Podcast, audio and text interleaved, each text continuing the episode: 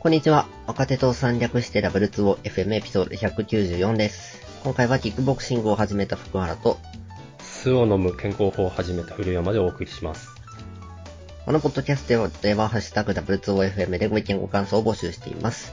いただいたフィードバックがモチベーションアップにつながりますので、ぜひよろしくお願いします。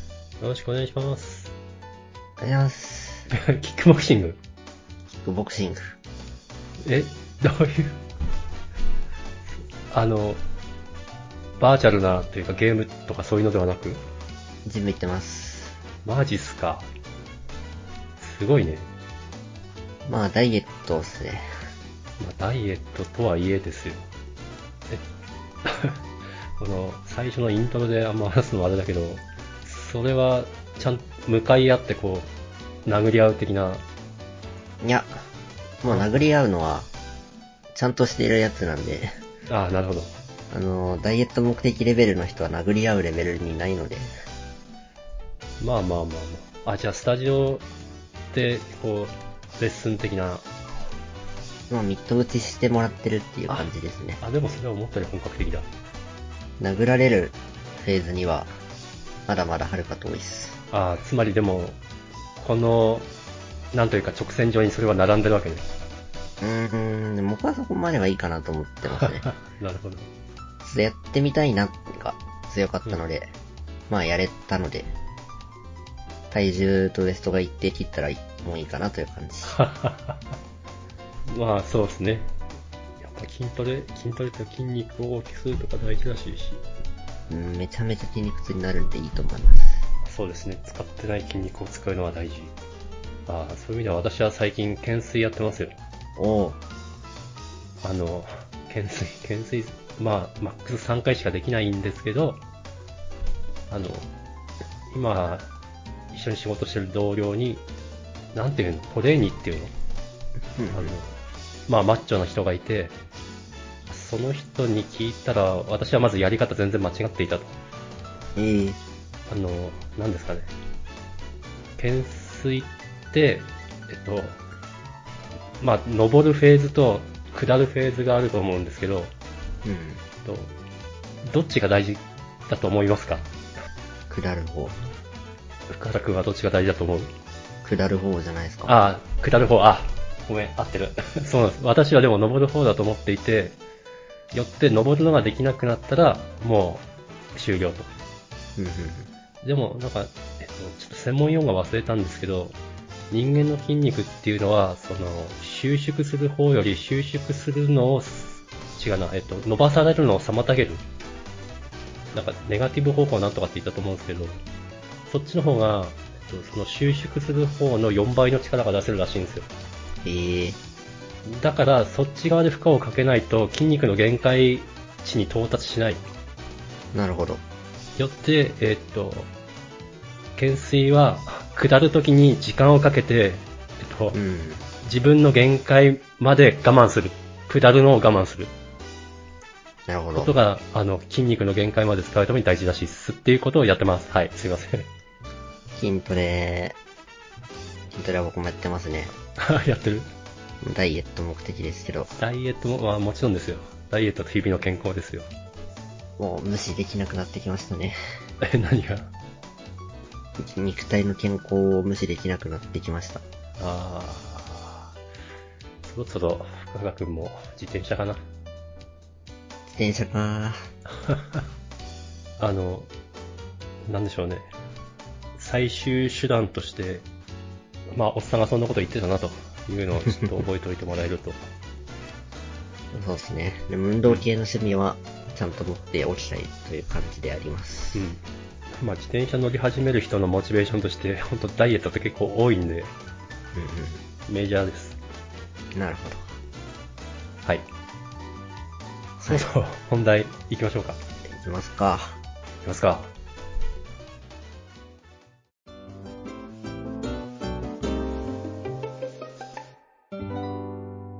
はーい。じゃあ私名あります。はい。 AWS ソリューションアーキテクトの試験を受けました。すごい。すごい。受かりました。おめでとうございます。イエーイ。やるありなが。とうございます。えっと、もう一個下の、何でしたっけクラウドプラクティショナはい。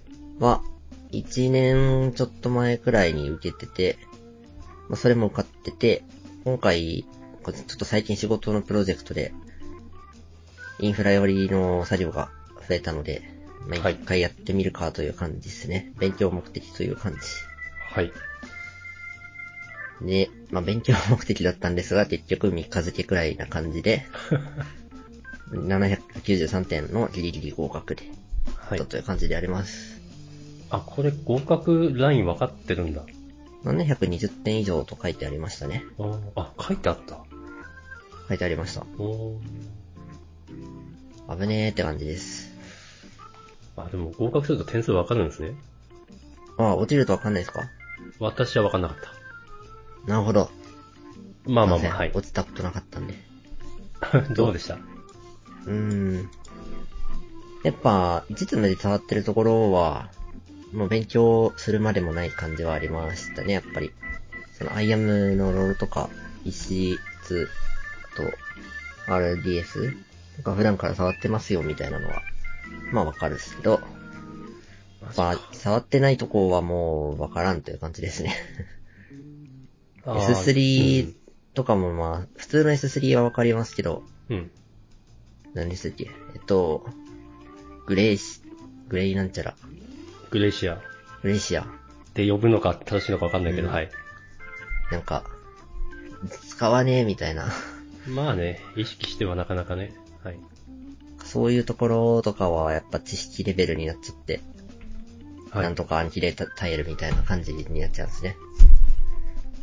なるほどな。ちなみに何で勉強したんですかまあ、ユーデミーで動画を買いました。ユーデミーか。結構、その対策ハマった。うーん、どうですかね。でも合格してるっていうことはハマったのか。うんまあ確かに。ユーデミーで頭からお尻まで説明してもらえるやつと、はい。あと模試の練習問題集はい。 5回分買って、そのうちの2回分をちゃんとやったっていう感じ。なるほど。ちなみにさ、日本語でした日本語ですね。そっか。いや、 あの、私も、あの、同じ資格の、まあ、プロフェッショナル受けまして、で、うん落ちましたと。 さあ、残念。私は、ちなみに、ウィズラブっていうところの、まあ、模擬テスト試験の問題を買ったんですよ。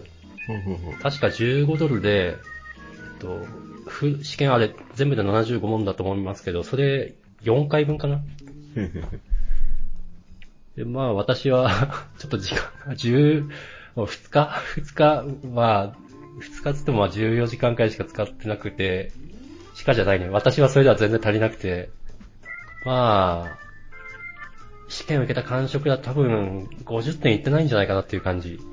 なるほど。うん。 50点まあは、 50%か。 100点ですよ。はい、50%、はい。 だからまあ、しあと、あのか、まあ過去問だからなんだかよくわからんけど、それやってても、それだけじゃやっぱ足りないかなっていう感じもありました。なるほど。ユーデミーはその辺は OK。うーん。いや、どうなんだ ろう。ちょっと比較対象の教材がなくて、なまあんともそうだ言えよねないですが。まあ知らなかったものとかを知れたんで、ちゃんと意味のある講座ではありましたね。ああ。すごい、アイアム関係、アイアム関係、認証関係だと、すごい、オーガニゼーションの下に何かをぶら下げて権限を移譲するとか、そういう話がいっぱい出てくるけど、こういうの大体環境を作る最初の一発目しかやらんから、まあ、確まかあに。覚えてねえよな、みたいな。うん。何だったかなあちなみに、ウィズラブの過去問は英語なんですよ。過去問過去問じゃない、まあ、問題は英語なんですけど、試験はまあ、当然ですけど、日本語じゃないですか。はい。そう。日本語ならもう、超楽勝で解けるのかと思ったら、日本語がすっごい読みづらくて、いや、あれ見づらいっすよね。わ、わ、あ、でもわざとやってんのかみたいな。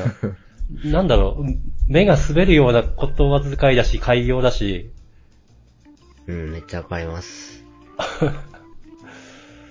ああ、なんなんだろう、あれ。かパソコン、どこで受けましたし試験会場。あ私は秋葉原のテストセンターです。そうですね。僕も千葉のテストセンターでしたけど、はい。パソコン古すぎてディスプレイがもうジャリジャリなんですけど、ああ、それもある。それもある。れなんとかしてほしい。あれ、何年前なんだろうね。もう10年じゃ効かないんじゃねみたいな。そんな感じしますよね。わざとか。うん。なあまあそうですね。それもありますね。うん。試験の端末、そして日本語。まあこれはもう落ちたからもう、あ れなんですけど、スパイ武道的な、あれなんですけど、負けるのと覚えというか。まあでも今多少覚えてるんで、今のうちにリベンジ。うん、しよっかな、やろうかなっていう。あ、ECS のあたりに詳しくなりたかったんですね。そうなんですよ。ちょっと、オプスワークス終わっちゃうじゃないですか。はい。あれを受けて、まあうちも一定オプスワークスを使ってるリポジトリがあったんで、はい。 それをロッカに持ってくっていうプロジェクトが走ってるんですけど、俺にやらせてほしい。 まあそれを一部担当してて、はい。あ、一部担当してるんですね。すごい。はい。インフラ寄りのお仕事をやり始めましたっていう。はいまあ、それきっかけでちゃんとやるかって受けた感じですね。なるほど。ただ、まあ、ECS の単元全体の1割もない。 うん。1割もないでしょ、本当に。一瞬で通り過ぎていって、そんなに新情報は手手に入らなかったし。すごいですね。やっぱ幅広くやるから、そうですね。何か一つを深く掘り下げるにはなかなかですね。そうですね。ちょっと、安くしろって言われたらファーゲートを選べばいいということは覚えました。あ、そうなんだ。そうなんだ。コスト最適って書いてあったらファーゲートの選択肢になれば大体合って ます。あの、なんでしょうね。そう、コストっていうのは、あの、その、設定を突き詰めていくヒューマン、人間のリソースのコストもあるから、あ問題同じなのかな。でもそう、なんか限られた期間で、なんか、なるべくコストを下げてとかっていうのだったらもう、ファーゲット、ECS みたいな選んだけど間違いない。うん。あ、ダメだな、そう、もう本当キーワードで引っ掛けて、かい、それだったら回答これみたいなの俺も覚えてるから。まあ、試験対策って感じですよね。そうそう。 もうちょっと掘り下げないとダメだったかなという感じでしたわ。あちなみに ECS だとなんか悩み事あるんですか悩み事。というわけじゃないか。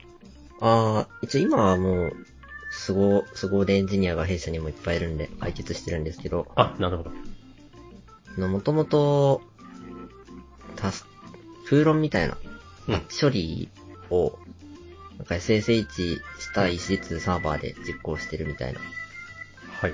感じだったんですけど、それを ECS に持っていくと、どうやってやればいいんだっけみたいなのを結構悩んでました。あなるほど。それ ECS に持ってくか。でもまあそっか、なるべく仕組み変えなかったらそれ、そうするか。ランデックっていう、あれはオープンソースなんですかね。な、何空論、ランデックっていうランデック。はい。 のを使ってて、空論を管理してるんですけど、それをなるべくそのまま持っていきたいっていう要望にどう応えるかは結構困ってました。なるほど。ラムダでやるとか、 そういうあれではない。うん。まあそうですね。まあ今解決策が見つかってます。あ、なるほど。よかったです。じゃあ、特に私が言えることは何もないです。うんなんとかやりきりたいですね。うん。まあ、強いて言えば、もう弊社も EKS と ECS 併用してるんですけど、本当もう EKS はもういいんじゃねみたいな感じはあります。クバネティス最近もうめっきり効かないですね。あ、マジか。でも、うん、ちょっとね、ふきょなんだろう、あ人類には許容できない複雑さというか、多分これ戦闘でやってる人たち趣味でやってるでしょみたいな。うん。そうですね、ちょっと、あたかがコンテナを動かすために、こんな複雑さは本当に必要なのかっていう、 なるほど。はい、あります。はい、ごそめんん、なな感んじでかす、ね。ちょっと話をあまり広げられなくて申し訳なかったですが、はいい、やおめでとうございます。受けて受かったというだけです。あはい、おめでとうございます。りがとうございます。次行きますか。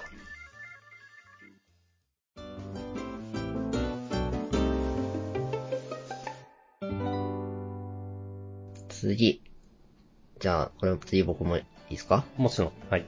と、CI の実行時間をなんとかししたいなと思っていろいろやってますといううんわかる話です。はい。まあ、どこも同じ悩みかなと思うんですが、はい。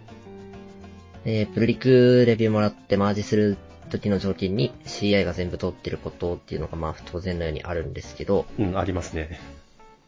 まあ、この CI がなー、なーげーと。 うん。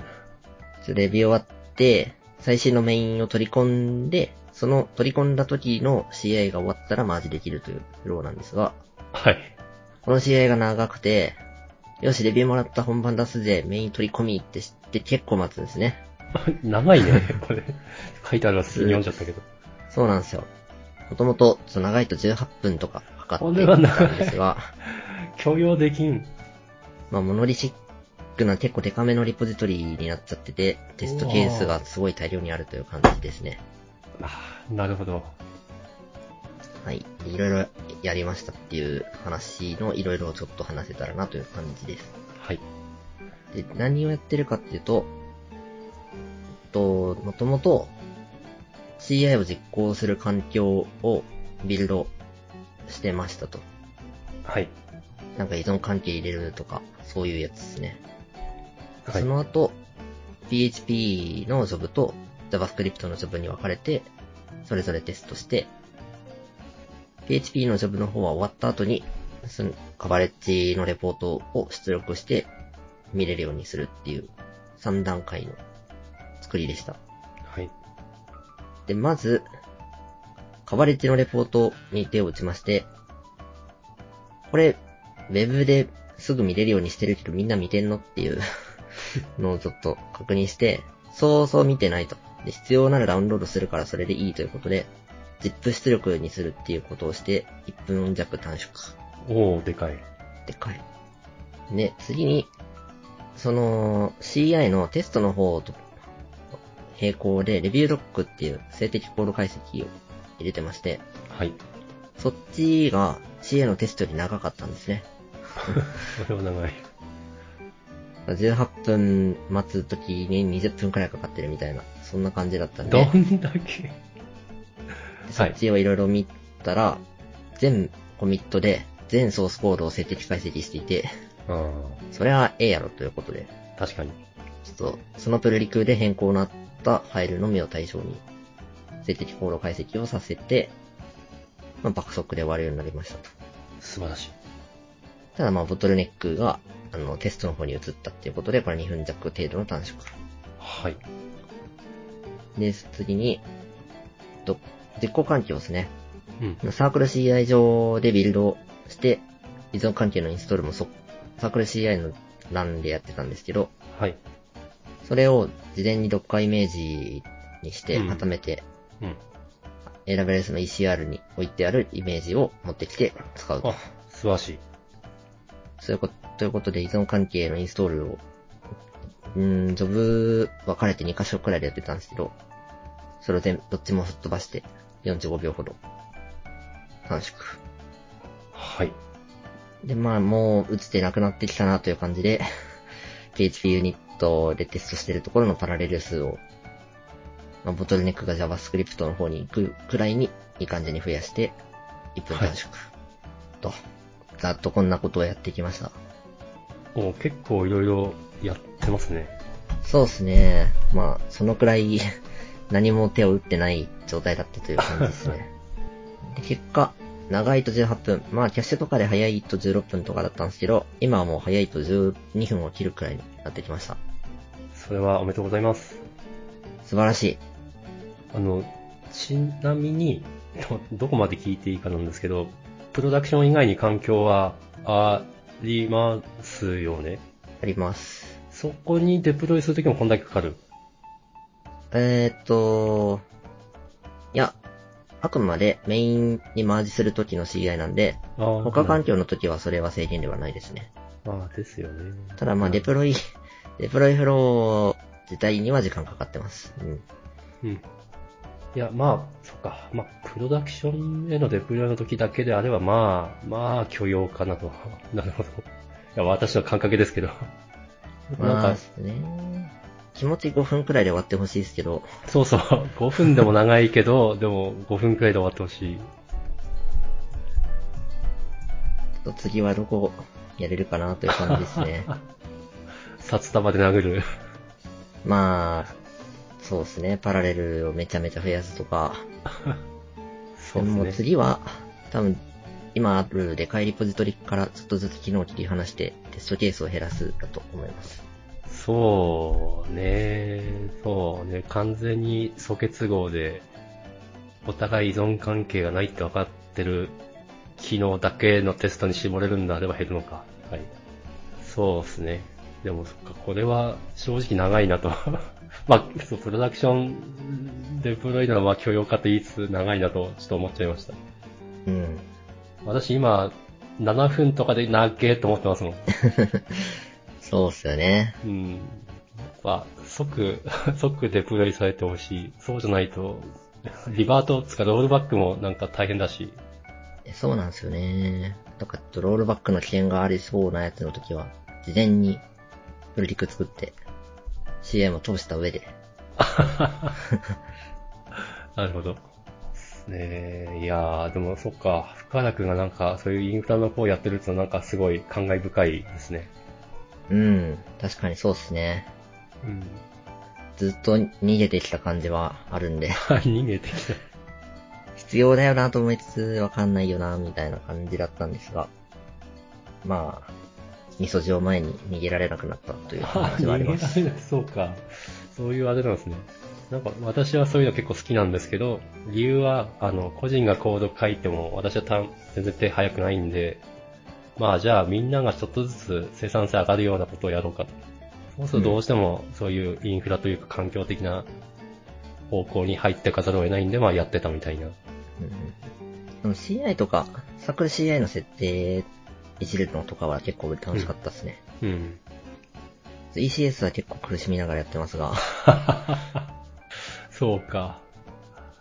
いや、シンプル、シンプルですよ、ECS は。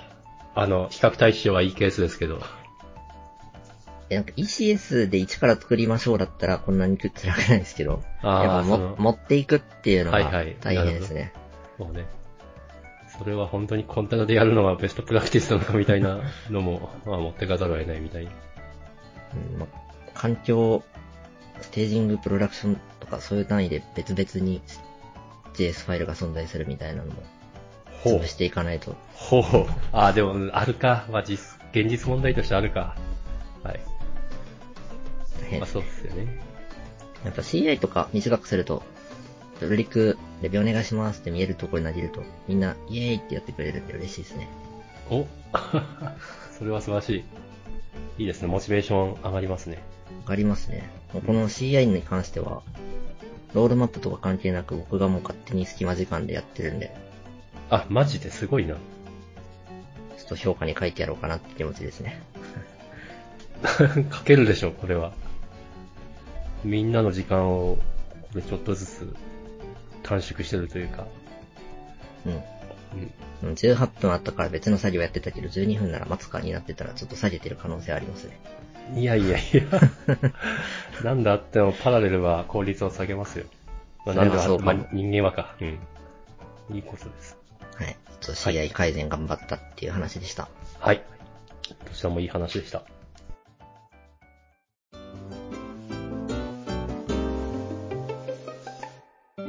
じゃあ最後にちょっとだけ私の話しますかね。えーはい。えっとですね、まあ何かと言いますと、BT イヤホン、まあ、えっと、骨伝導イヤホン、オープンラーの話なんですけど、うんうんこれすっげえ気に入ってて、今もう、私2台目かなで、まあ、月に使ってるんですが、一つだけどうしても許せない機能があって、それが、リダイヤル機能なんですよ。リライアル機能。リダイヤル。 えっと、オープンランはボリュームボタンの他に、えっと、多機能ボタンっていうのが、えっと、こめ左のこめかみかな側についてまして、うんうんそれをダブルタップするとリダイヤルされるんですよ。リダイヤルってのは電話をかけ直すということ。イエス、イエス。うんそうです。えっと、最後に電話をかけたところに、か、まあ、私の関係者はもう勝手に、勝手に電話をかけやがる。うんうん。こんな機能、誰か便利に使ってる人いるのって思うくらい、いらないし、むしろ害な機能があるんですよ。なるほど。どう思います知かりもしませんでした。いや、あ、そう。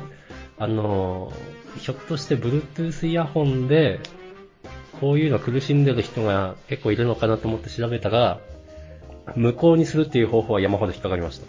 あただ iPhone でも Android でも、なんでしょうね、ちょっと難しくて、とそういう Bluetooth イヤホン経由で通話する機能自体を無効化するのとセットじゃないと、リダイヤルを無効化できない。あ。なるほど。依頼でやる単体の効果にはできない。うん。そこがちょっと難しいんですけど、でも、いや、リダイヤルって害なんで、 そうでかすけね。たくな相い手時に迷にかかっ惑ちゃうんでを。、そうそうそう。だからもう、泣く泣く無効化するみたいなああ。話が結構ありました。そオうかープンランだけなんですかね。僕もアフターショックシリーズですよ。そんなことにはなったことはないですね。あ、マジで嘘アフターショックスはずっとこれだと思うよ。なるほど。でも、次のにもあるのかな。でも確かに左側に押せる部分はありますね。うん。これかな。よ、よく、あの、そそれ、音楽を聴いてたとして、スタートストップがそこに割り振られてるんで、押すんですよ。うん。でも、なんか、あれ、止まんなかったと思ってもう一回押すと、 唐突になんか電話かけ始めるみたいな。なるほど。それは困る。もうね、 ふざけんなと 思う。あ、スマホと繋いでないですね。パソコンで使ってるからかな。あ、そういうこと。いやー、す、便利なんですよ。あ、えっと、オープンラン自体は便利なんですけど、このリダイヤル機能は本当だってこれね、どういう人が便利に使うのか全然わかんなくて、うん。多分な、頻繁に同じ相手に電話するような人でしょでも、多分まあそういう人がいないとは言わないけれど、多分すごいニッチだと思うんですよね。その走ってニッるチな途人中の、に電話して、うん今出れないって思ったけど、走り終わって、うん、さっきなんだったみたいな。 例えばね、例えば。そのニーズを満たすためにわざわざ、この、ね、すく数少ない機能を割り振るかっていう。あちなみにあの、あまりに腹立ったんで、いろいろ、あの、Bluetooth イヤホンとか、まあ私の場合だと、Pixel Buds とか、あとはソニーのヘッドホンとかも使ってるんですけど、それらにも機能があったかなと思って見たらありませんでした。なるほど。うん。だから普通ないんですよ。うーん。 オープンラン名みたいなむしろ特徴なんですかね。特い徴、ますそってう、いう特徴。そうね、特徴。はい。あの、別にこれ何の生産性もないんですけ ど、本当虚空に向かって叫びたくて言っちゃいました。はい、以上でございます。ちょっと同様に困ってる人からの声が集まるといいですね。いいなぁ、そうしてほしいなぁ。その機能の代わりに、まあよくあるのが、あの、え、まあエコーじゃないか、アレクサとか、まあそういうスマートアシスタントを呼び出すような機能うをんショートカットに割り振ってあるやつとか結構調べた限りはあるんですけど、そういうのにしてほしい。うん、そっちの方が便利そうですね。うん。で、それから、こう、で、そ、そっから仮にです、仮にですよ、リダイヤルしたい場合は、リダイヤルさせろとか言えればいいし、 確かとにかくダブルタップでリダイヤルって本当にやめてほしいな。に。なるほどです。はい。はい。というわけで30分も過ぎましたし、こんな感じですかね。はい。はい。じゃあ、ありがとうございました。ありがとうございました。